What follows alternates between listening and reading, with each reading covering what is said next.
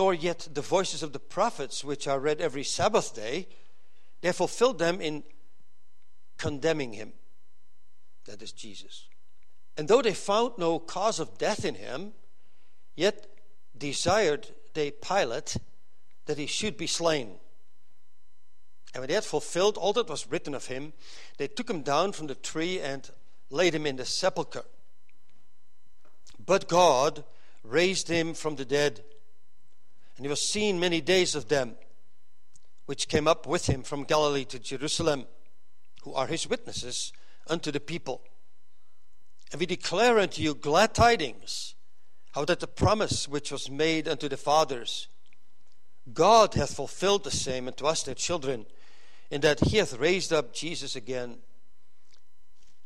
As it is also written in the second psalm, Thou art my son, this day have I begotten thee. And as concerning that he raised them up from the dead, now no more to return to corruption. He said on this wise, I will give you the sure mercies of David. Wherefore he saith also in another psalm, Thou shalt not suffer thy Holy One to see corruption. For David, after he had served his own generation by the will of God, fell on sleep and was laid unto his fathers and saw corruption. But he, that is Jesus, whom God raised again, saw no corruption. Be it known unto you, therefore, men and brethren, that through this man is preached unto you the forgiveness of sins. And by him, all that believe are justified from all things from which ye could not be justified by the law of Moses. Beware, therefore, lest that come upon you which is spoken of in the prophets. Behold, ye despisers, and wonder, and perish. For I work a work in your days, a work which ye shall in no wise believe, though a man declare it unto you. And when the Jews were gone out of the synagogue, the Gentiles besought that these words might be preached to them the next Sabbath. Now, when the congregation was broken up, many of the Jews and religious proselytes followed Paul and Barnabas, who, speaking to them, persuaded them to continue in the grace of God. And the next Sabbath day came almost a whole city together to hear the word of God. But when the Jews saw the multitudes, they were filled with envy and spoke against those things which were spoken by Paul, contradicting and blaspheming. Then Paul and Barnabas waxed bold and said, It was necessary that the word of God should first be spoken to you. But seeing you put it from you, and judge yourselves unworthy of everlasting life, lo, we turn to the Gentiles. For so hath the Lord commanded us, saying, I've set thee to be a light of the Gentiles, that thou shouldst be for salvation to the ends of the earth. And when the Gentiles heard this, they were glad and glorified the word of the Lord. And as many as were ordained to eternal life believed. And the word of the Lord was published throughout all the region. But the Jews stirred up the devout and honorable women and the chief men of the city and raised persecution against Paul and Barnabas and expelled them out of their coasts. But they shook off the dust of their feet against them and came into Iconium. And the disciples were filled with joy and with the Holy Ghost. As far the Word of God, let's sing together from Psalm Psalter. The congregation is, it's almost the end of October, and we remember in 1517, October 31, Martin Luther nailed the 95 Theses on the church door in Wittenberg. As a glimmer of light into a dark world. No one at that time, apart from God, would have known what that would result into. The great reformation, a great return of not only the church, but even the world back to the Word of God. And that's something we desperately need again. But as I was thinking this week, and suddenly hear about a man whose name I never heard before Mike Johnson. After all this arguing and bickering to get a Speaker of the House, comes this man to the foreground, unanimously voted for, who is an unashamed Christian. When he was speaking to the House, he was having the papers, but he had his Bible right beside him. And he, somebody asked him about what his policies are. He says, Read your Bible. If you have a Bible, read it. He says, Then you'll find out what my policies are going to be. Who would have thought of that? A glimmer of light in a dark place. Who knows what God will yet do? It's the same God who worked the Reformation in a dark place as now still in control. So I was thinking, desperately need Reformation, I was somewhat encouraged. Maybe we do get a Reformation. Another great awakening. However impossible that may seem. So, our theme for tonight, this evening, afternoon, is the Word of God. Because that made a difference. And we want to look at that from Acts 13. I'll just read verse 46 now. Then Paul and Barnabas waxed bold and said that it was necessary that the word of God should first have been spoken to you, Jews.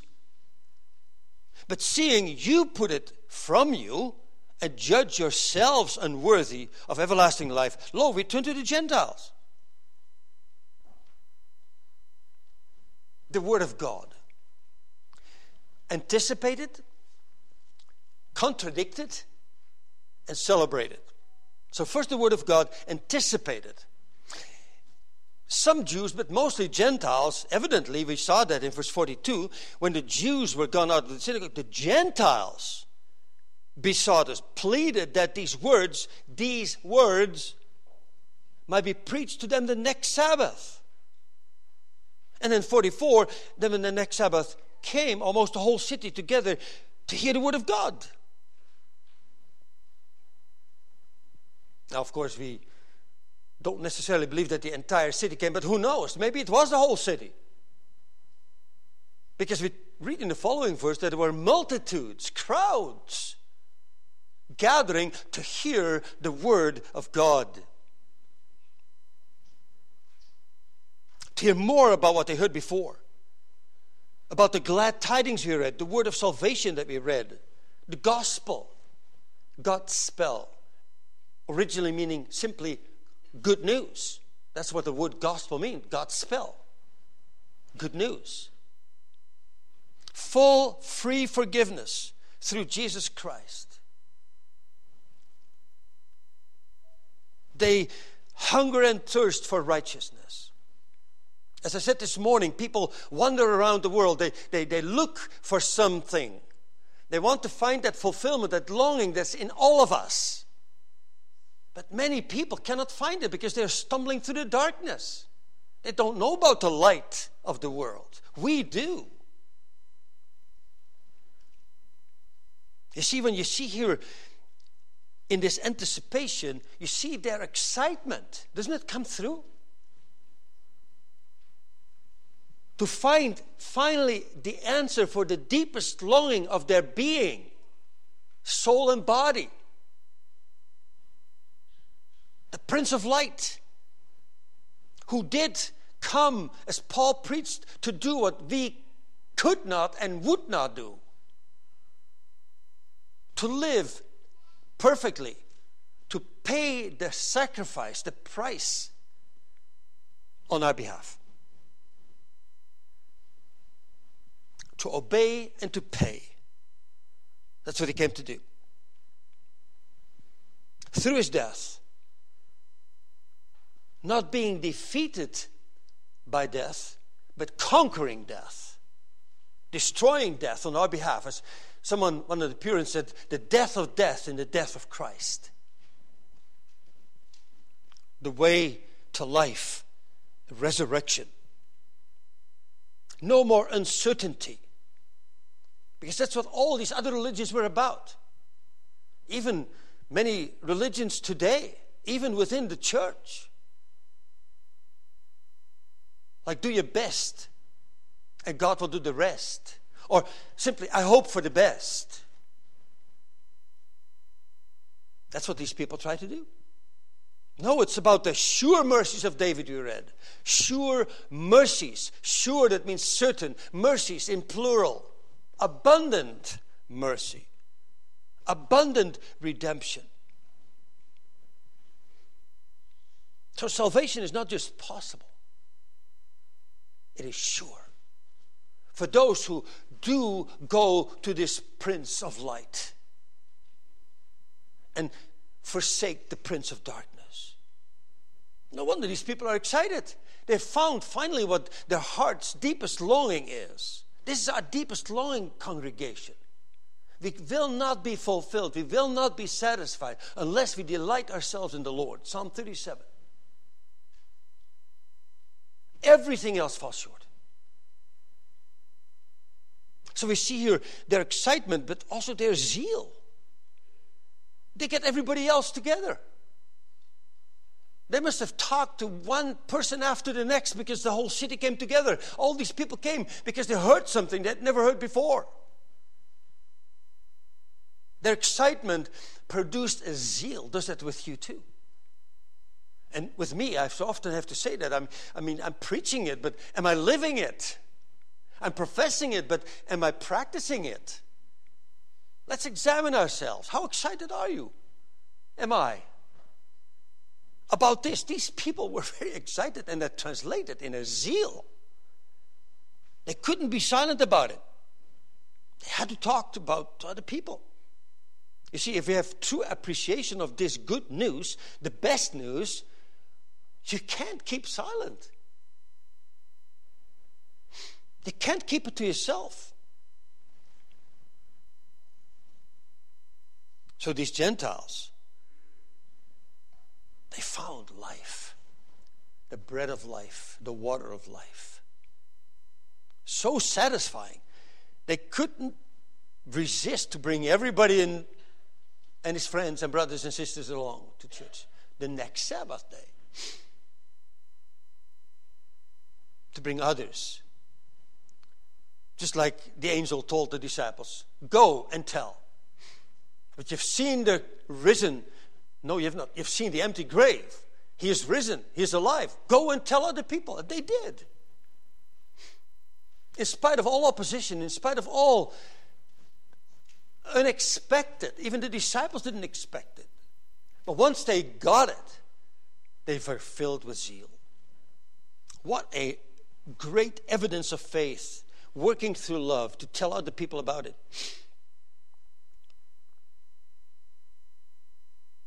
And you see about that zeal in not only in verse 44, but even in 49 later on. Then it says the word of the Lord was published throughout all the region. They didn't stop just at the city, they went beyond the city into the whole region, the whole country. Who knows how far they went? Telling about the good news. Or maybe you should say the best news that anyone ever can get. So we see their excitement, their zeal, but we see also their focus. Their focus is the Word of God. The Word of God. Just maybe you have heard it before, but when Luther, at the end of his life, at some point, he was praised that he had done so much good for the church. And of course, he had been the instrument of God. But Luther said an answer I never forget. He said simply this I did nothing. The Word did everything. And that's it. It's the Word that does it. You see, it was not their zeal, although God used it. It was not their eloquence. They were not all gifted to speak. Maybe they stumbled over the words. Maybe you feel the same thing when you witness to somebody else. You go, oh, poor job. No. And maybe it's good that you thought it was a poor job so that you don't walk away with the praise of self. There was no, no ex- impressive gimmicks to get people into church. Many churches today have lost sight of this and cater to the desire of man more than to the will of God. They go by the world's way instead of by the word way. Trying to entertain people, make them feel good, give them a good time. But you see, it's not about what people want, what we want, but what God wants and wills. And He has made His will known in His Word. That's why it's such crucial important to be in the Word every day. Let the Word do its work. Children, as soon as you can begin to read, read the Bible. Even if you don't understand everything, it doesn't matter. And when you open your Bible, remind yourself at times I'm not just reading a book, God is speaking to me right now. And He's telling me exactly what I need. That's how we should read the Bible. So, not what I will, but what God will. Not my will, but thy will be done, as Jesus himself even prayed. So the focus was on the Word of God. The people heard not just Paul speak, but God was speaking through Paul. And they recognized it, they believed it. It's the Word of God, or you could say the God of the Word. The living Word, not just the written Word, the Lord Jesus Himself. By His Spirit, by His Word. Did you notice how the phrase the word of God or the word of the Lord is used four times in these few verses? It keeps coming back. 44. They came together to hear the word of God. 46. It was necessary that the word of God should be spoken. 48. And when the Gentiles heard this, they were glad and glorified the word of the Lord. And 49. And the word of the Lord was published. Well, if something is repeated four times, you better believe that it's extremely important. It's all, as it were, drilled in us, isn't it? The Word of God. And we know, of course, now too, that it's not just the Word on paper, but it's the living Word. The Word became flesh and dwelt among us. And we beheld His glorious beauty, if indeed you have believed. The written and the living word. It's not just a promise, but it's a person. This is what God meant it to be that we have the word read and preached, meeting with God through His Son, the Lord Jesus. Perhaps you've thought about it sometimes where I did when I was younger. I thought, wouldn't it be nice if the Lord Jesus would have stayed upon the earth? I could have gone to see him. But then I realized, then we would have bound Jesus to one spot. Now, he says, I will send you the Comforter, the Holy Spirit. So now he can be everywhere at once, according to his divinity, and his humanity, of course, is in glory. So we can meet with the Lord Jesus Christ anytime, anywhere, as soon as we open the Word. So my question is, how much do we, do you, do I treasure that and use it? It's no accident that, that the Word of God or the Word of the Lord is many, uh, mentioned several times. It's part of God's plan, part of God's purpose to make Himself known this way. That's why it's so important to be evangelized, reach out into the world, just like these people did. Gentiles, don't forget outsiders. They were excited about it. Many believed in this Jesus, the Christ, the Messiah, the God man who is and was and is the mediator between God and man, who brought the word down to us and brings us back up. Emmanuel, God with us. Greatly anticipated, believed by many, but also, as we see in the second point, contradicted. And the sad thing, contradicted by God's covenant people, by the Jews. Do you realize how amazing this is? God's very own people. But it's nothing new, as we heard this morning, of course, from Hosea. Anticipated by, mostly by the Gentiles, the outsiders, but contradicted by the Jews. And the first thing we see there is their envy. Verse 45. Instead of being glad, they were envious, they were angry. When the Jews saw the multitudes, verse 45, they were filled with envy and spoke against those things which were spoken by Paul. So they spoke against these words, contradicting and blaspheming.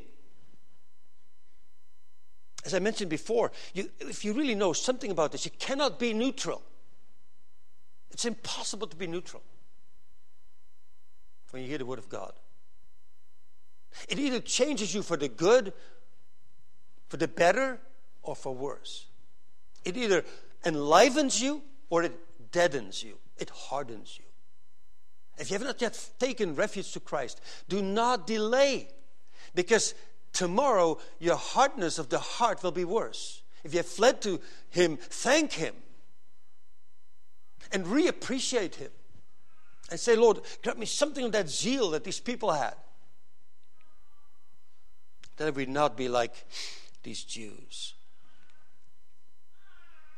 You see, it's a life and death matter. It's not like being neutral. It's either being violently against it or excitedly for it. Like Paul himself, he experienced that. He, he saw both sides of the coin. He, at the first, resisted it too, just the same. He hated it, he fought it. And then he became the, one of the greatest advocates ever. When the Lord changed him from being a persecutor of Jesus to a preacher of Jesus. What a transformation. And he sees it also in the people. He's seen it several times already as he goes from place to place. The opposition is from the Jews, and the appreciation is from the Gentiles. That's why eventually he stopped going to the synagogues. He preached at other places. You see in verses 38 through 41, 38 and 39, he speaks about the promise. He's, he's speaking to the Gentiles and the Jews together. Be it known unto you, therefore, men and brethren, that through this man, Jesus, is preached unto you the forgiveness of sins, and by him all that believe are justified from all things from which you could not be justified by the law of Moses or by any law or by any religion. It's only through the Lord Jesus who died and who was risen from the dead. By faith in him, that's the only way to life. And that's the sad thing that not only the Jews, but many other religions have. Keep trying to do your best. Hopefully, you will be good enough to appear before God or before the gods of the world, whatever they had in mind. So that's the promise. He says, You cannot be saved by the law, but by faith you can. And that's really what, of course, the gospel was all about in the Reformation. Back to the word, back to saved by grace through faith. Luther discovered from Romans 1:17. Suddenly he realizes it is by faith, by grace through faith. But then he also warned the people in verse 40 and 41 Beware therefore, lest that come upon you which is spoken of in the prophets. Habakkuk 1 Behold, you despisers, scoffers, and wonder and perish, for I work a work in your days, a work which you shall in no wise believe, though a man declare it unto you. In other words, what Paul's saying, you do exactly what the prophet said would happen. Don't you realize what you're doing? So here these people. They come together. And we see that they're filled with envy or with jealousy. But there's more to that Greek word here than just envy. Actually, in the original, it is zelos, which is zeal. And I'm sure the Apostle Paul recognized that too. When he went about, he had a great zeal because he thought he was defending the truth while promoting the lie.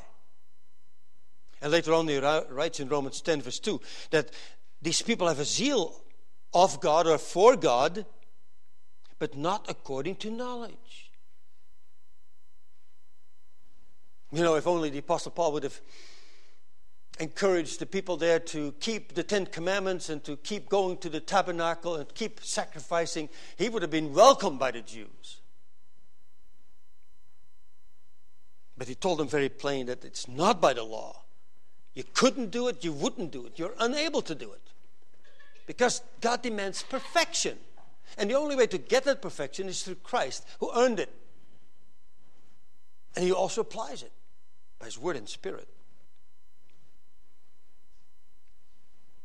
So the keeping of the moral law, the Ten Commandments wouldn't do it. The keeping of the, keeping of the ceremonial law wouldn't, because the blood of animals could not save anyone from sin. It was only the blood of the Lamb of God, the Lord Jesus Christ.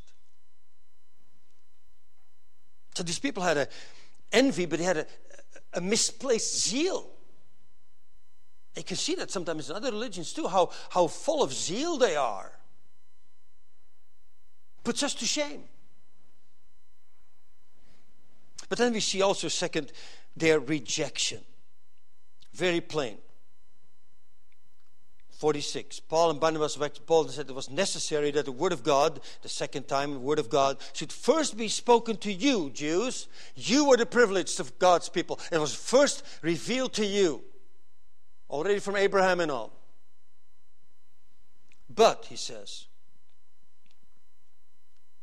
seeing you put it from you, and judge yourself unworthy of everlasting life, lo, we turn to the Gentiles. As it were to say, okay, Jews, if you do not want to hear what you know you should hear, we're going to turn to the Gentiles. That's a beautiful picture to consider a congregation because unless any one of you has Jewish blood,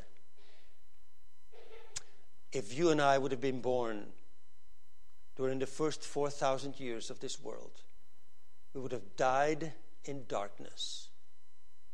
Because there's only this little country, Israel, that had the Word of God, the Word of the living God, or the living Word of God. So now to the Gentiles, of course, the Pentecost already was the beginning of that, of the expansion. So they rejected not just Paul, but God. I want you to understand that when you reject the Word of God, you reject the God of the Word. And we know that what's happened and what's happening today in this world as the Jews in Jerusalem when they, when they cried out, Crucify him, crucify him. But Pilate said, He's innocent. He repeated that several times. They said, His blood be upon us and upon our children. They didn't realize what they were saying. Anti Semitism has been continually, and it's on the rise again. Not to excuse what happened in Israel, what the Hamas and others are doing, not to excuse that. But at the same time, they invited this to come upon them. They rejected their Messiah.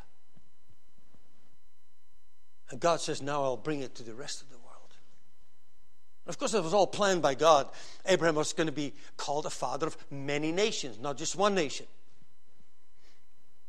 But this, this hatred, that animosity is, is fulfilled to this very day. It has been throughout the ages for 2,000 years. And we see increasingly people also, even in our own country, supporting the terrorists in Gaza. Somebody once said, the Jews are having the longest captivity. If they thought that 70 years was long in Babylon, if they thought that 400 plus years in Egypt was long, think about it again. 2,000 years of spiritual captivity. They rejected the Lord their God and suffered the consequences. Not to excuse whatever people do against other people, but they invited God's judgment upon themselves. They didn't just reject Paul, but they rejected God against better knowledge. They knew. As we heard this morning too, they, they knew from, just like the people of Israel in Hosea's day, knew. Hosea 4 6, we heard it this morning. My people are destroyed for lack of knowledge. Because I rejected knowledge. It's not a lack of knowledge, like I never knew. The lack of knowledge was a result of the rejecting knowledge. So it's one thing to know, it's another thing to do. Because thou hast rejected knowledge, I will also reject thee. Seeing thou hast forgotten the law of thy God, I will also forget thy children.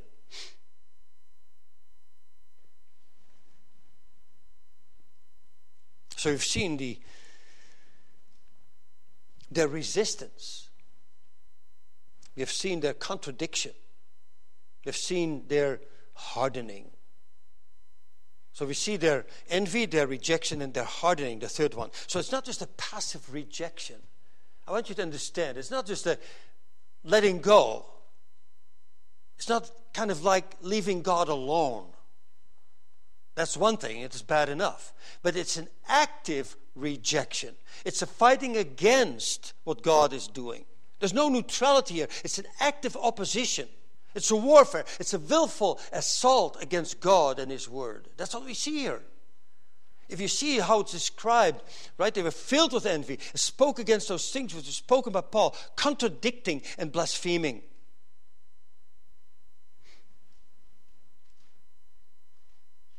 Jesus said in John 12 48, He that rejects me and receives not my words has one that judges him. The word that I have spoken, the same shall judge him in the last day. The word that I have spoken. The very word that you have heard is in your brain, it's in your memory. It'll come again if you do not repent and believe the gospel. Reject it. They didn't thankfully receive God's word of peace, that word of his salvation, those glad tidings. They not only rejected it, but they persevered. They hardened themselves against what was good for them. This is a dreadful thing. And we should remember, this is not just something that the world has to deal with, but we as a church too. As I said earlier today, the judgment begins at the house of God. Why is our country the way it is? Could it be because we have not been that salt and that light that we should have been? Let's be encouraged what this Mike Johnson has started courageously, holding up the Word of God, carrying it with him gathering a number of times already with, with others in the house in prayer. Who knows what the Lord will do yet? One grain of salt at a time. As I was thinking about it and talking with some of you about it yesterday, about how much salt do you really put in food? Just a few sprinkles to flavor the whole dish. Somehow we have always thought, I have always thought, that somehow if we would get a majority here in our government, it would go well with our country. We never had a majority of godly people in our country. But there were some f- godly few who sp- were sprinkled in this society and made an influence in their, in their circles. God used it for good. The word of God's salvation. Are you active for Him? And maybe you think, well, how about being neutral? No, there is no neutrality here. It's for him or against him, one way or the other. Jesus said, He is not he that is not with me is against me. Solemn words. But the purpose of this, again, is not just to convict, but to convert. Paul's words to these people was not spoken out of anger or hatred against the Jews. He pleaded with the Jews. He wished, he said, I would be dead. I would lose all kinds of things if my brothers and the, and the Jewish brothers would be saved. He would give his life for them.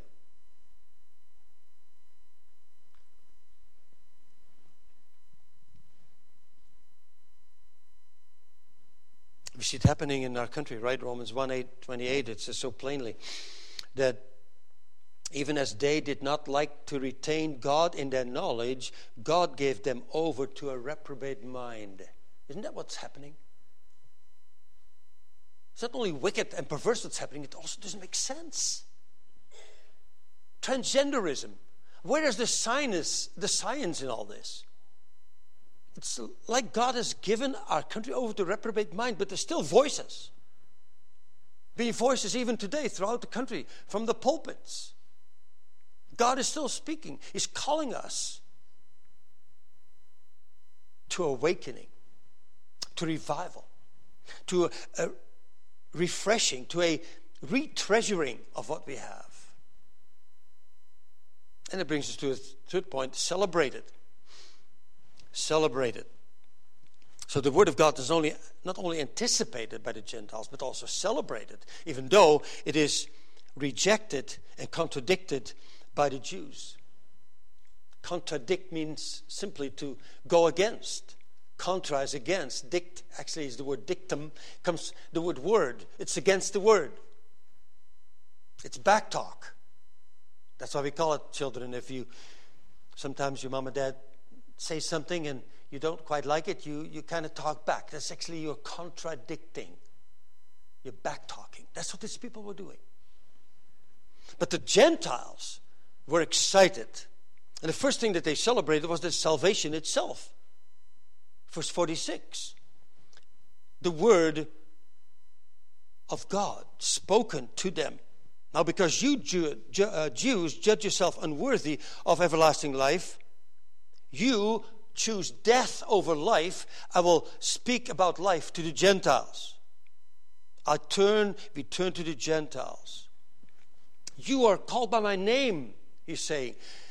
He's saying, God is speaking to him. You are my people, God says. You, refle- you refuse to believe in me and love me and follow me. You're my people. I have to think about it again. My people. Now I'm God saying, You are Ami, my people. But you reject me. So now I'm going to those people that are not my people, the Gentiles. Lo Ami. They'll now become my people. The gospel net is thrown out wide for Jew and for Gentile. That means that Jews are rejected. If they repent and believe the gospel, they can be saved the very moment they come back to God and acknowledge the Messiah.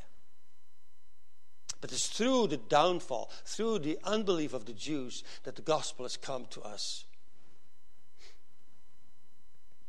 My people now, I will make them my people. Those that were not my people, the Gentiles, I'll make them my people. They'll become my children by grace through faith. The solas of the Reformation. Sola Scriptura it's the first one. Only, that means only the scriptures as the final rule of authority and teaching.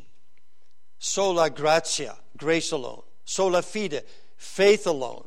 Solus Christus, Christ alone. Soli Deo Gloria, the glory of God alone. No patting on our backs.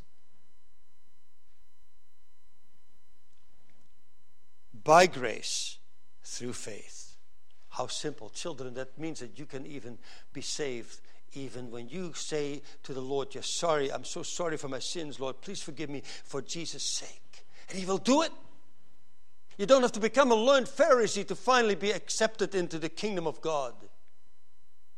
Jesus said, Unless you become like one of these little children, you cannot enter into the kingdom. So totally counterintuitive, countercultural for the Jews and for other religions to climb up into heaven at least attempting that.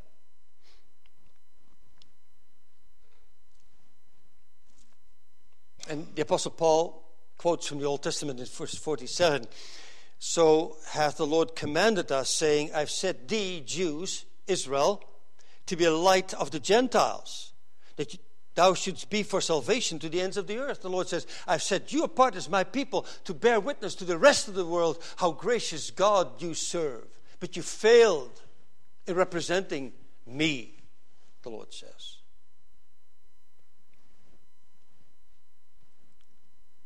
They had to be a light, but they were not. The question is are we? We are now God's separated people to be a light to those around us, a little light in a dark place. You know, even a little light, if all these lights would be off right now and it'd be also dark, the windows would be covered, even if I would have just a candle here, we could see quite a bit in this place. It doesn't have to be always big lights, it can be just a little light in a dark place. If all the lights be off, and we just have this one candle here, we could probably see after a little while, our eyes would get adjusted, we can see pretty much everything. So we can at least be a little light, a, a little grain of salt. Give someone a glass of water in the name of Jesus. You see, it's not always about big things. It is actually never about big things unless the big thing is the Lord Jesus Himself salvation. Of course, we have to reflect that light. Indeed, not to bear our own light, not to reflect our own light, John 8, verse 12, Jesus says, I am the light of the world. He that follows me shall not walk in darkness, but shall have the light of life. John the Baptist realized that I must decrease, he must increase. Somebody said you have to, we have to carry the, the light on, the, on our back. We don't often see it ourselves, but others may see it. So Paul was called to be a, a chosen vessel, the Lord says to me, and bear my name before the Gentiles. And yet he started every time with the Jews. But he became the apostle of the Gentiles. So they celebrated. We see they celebrated their salvation, but they also celebrated their election. Did you see that? In verse 48. And when the Gentiles heard this, they were glad and glorified the word of the Lord, the third time it's mentioned. And as many as were ordained to eternal life believed. They began to understand the solid comfort that is in the very fact that every child of God is elect. I remember thinking about election as a stumbling block. But now I really realize that it's a source of comfort. It's comfort. The Word of God guarantees it. Those that are elect, they will come to the knowledge of salvation. It's the divine side, you could say, of evangelism. It was always in, in the heart of God. It was planned, it was prophesied, it is performed, I read somewhere. Planned from eternity, prophesied in time, and performed in time. And it's still being performed. Every one of the elect shall come to Christ. As God's or the divine side of evangelism. We know that some people have, and I myself too, I remember years ago struggling with this, like Romans 9, verse 11, for the children being not yet born about Jacob and Esau, neither having done any good or evil, that the purpose of God, according to election, might stand, not of works, but of him who calls. Because the divine side of evangelism is God's plan, but it's also the, the human side of evangelism, it's God's means. It's both cases God who does it. Not only in the election, election as it was in eternity, but also how it unfolds in time. The means toward that goal. Like 49. the word of the Lord was published throughout all the region. They could have sat back and God will do the work of election. No, they knew they had to get up and speak.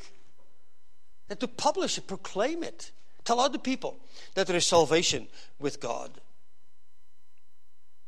So God ordained both the goal or the end as well as the means toward that end. Find a perfect balance there. And I think it's always so beautiful that balance in John 6 37.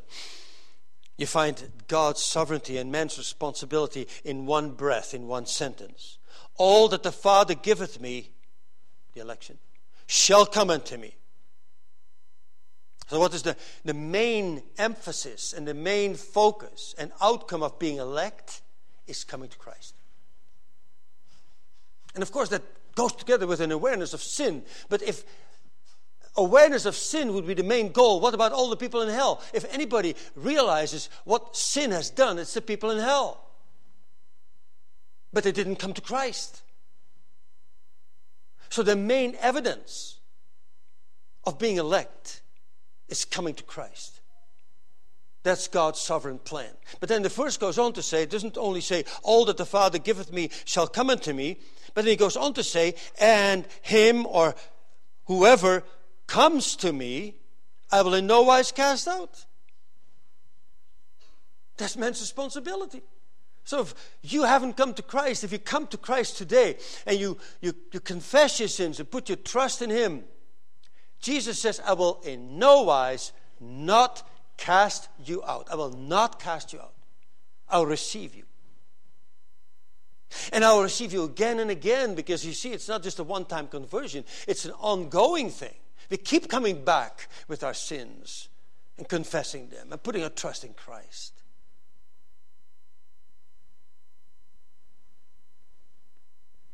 In no wise I'll cast you out.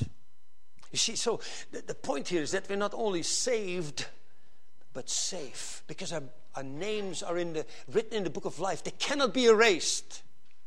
If we have been convicted of sin and prompted to flee to Christ, we would not have done that out of ourselves. It's an evidence that God is at work. Because by nature we would have done what the Jews did. So, as I said this morning, to be convicted of sin is not pleasant, but it's absolutely necessary and profitable. Because without that, we would not flee to Christ. We would fight him. We would do like these Jews did. We would look, do like what Paul did at the beginning. And many others who have resisted and persecuted the Christians throughout the ages. Because that was another outcome of the Reformation. There was a severe persecution of those that rejected the teaching of the Roman Catholic Church. Many died on horrible ways. There's nothing new under the sun, is there? Not only saved, as I said, but saved. Jesus told his disciples in Luke 10, verse 20, He said, Rejoice, because your names are written in heaven. And that's the third aspect. Not only were they celebrating salvation and election, but they also it was expressing their joy. You see, when I was thinking about that, and often uh, Calvinism is, or the Reformed faith, the faith that flows from the Reformation, is kind of looked at in a, in a despising, derogatory way, as if it is a fatalistic hope for the best. As Somebody said, this is what I read somewhere Calvinism is not a fatalistic hope for the best, but a fabulous assurance of the best.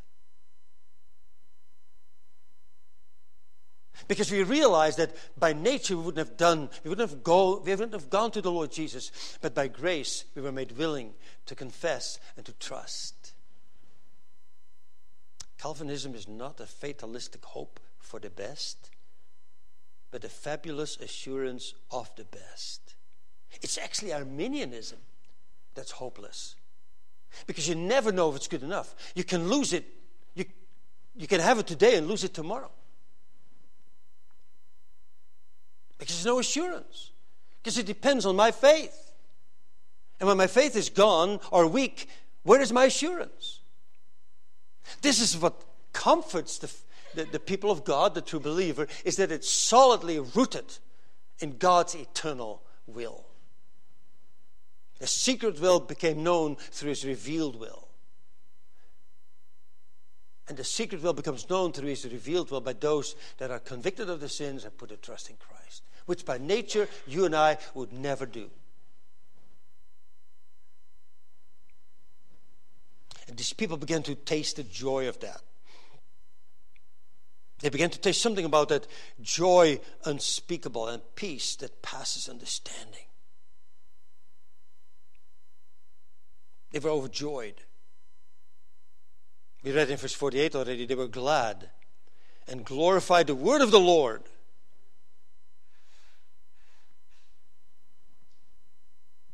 And they published it all around. And we read in verse 52 again that the disciples were filled with joy and with the Holy Ghost.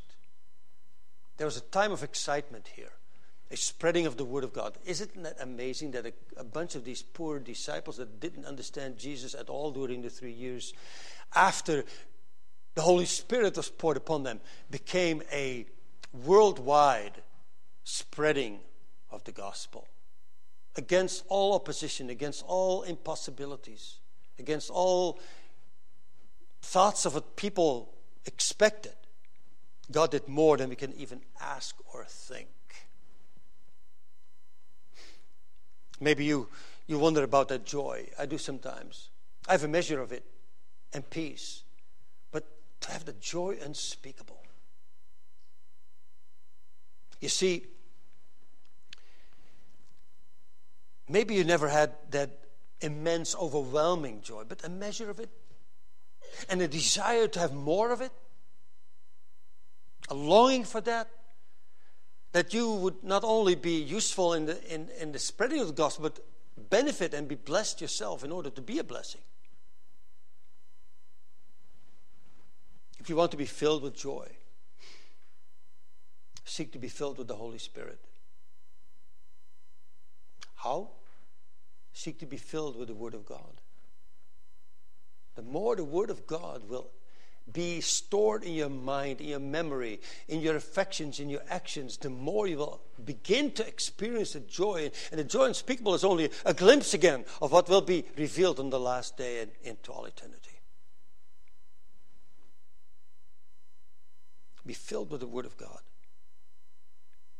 You know, when you're much into the Word of God, your regular way of thinking will even be affected. Even when you don't think about God, the way you think and speak and act is going to be part of who you are.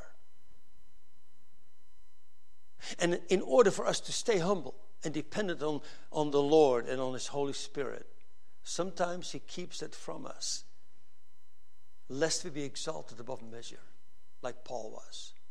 And they often wonder about that, that thorn in the flesh, but I, I read that and I see an angel of Satan buffeting him a demon of Satan tormenting him. That's what it literally said a demon tormenting him. So, whatever it was physically, but I think it may be even more that the Apostle Paul was kept humble. So he would continue to rely on the Lord Jesus. As I said this morning, Jesus said, My strength shall be perfected in weakness. So that's the paradox that we have to deal with during this time when we are called to be witnesses of the Lord Jesus Christ. Be filled with the Word of God. Don't just read the Word, search it, reflect upon it, pray through it. Have some time every day with God, by yourself, as a family.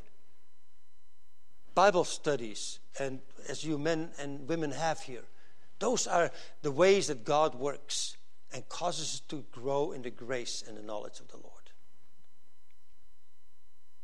Prayerfully search it, but also search for Him, because those that seek shall find. Amen. Gracious God, we confess that we have fallen far short in what we ought to be. But we do pray, Lord, and we, we are encouraged by what happened here in Antioch, in Pisidia, in Turkey. But Lord, we also are encouraged what's happened in the House of Representatives in America.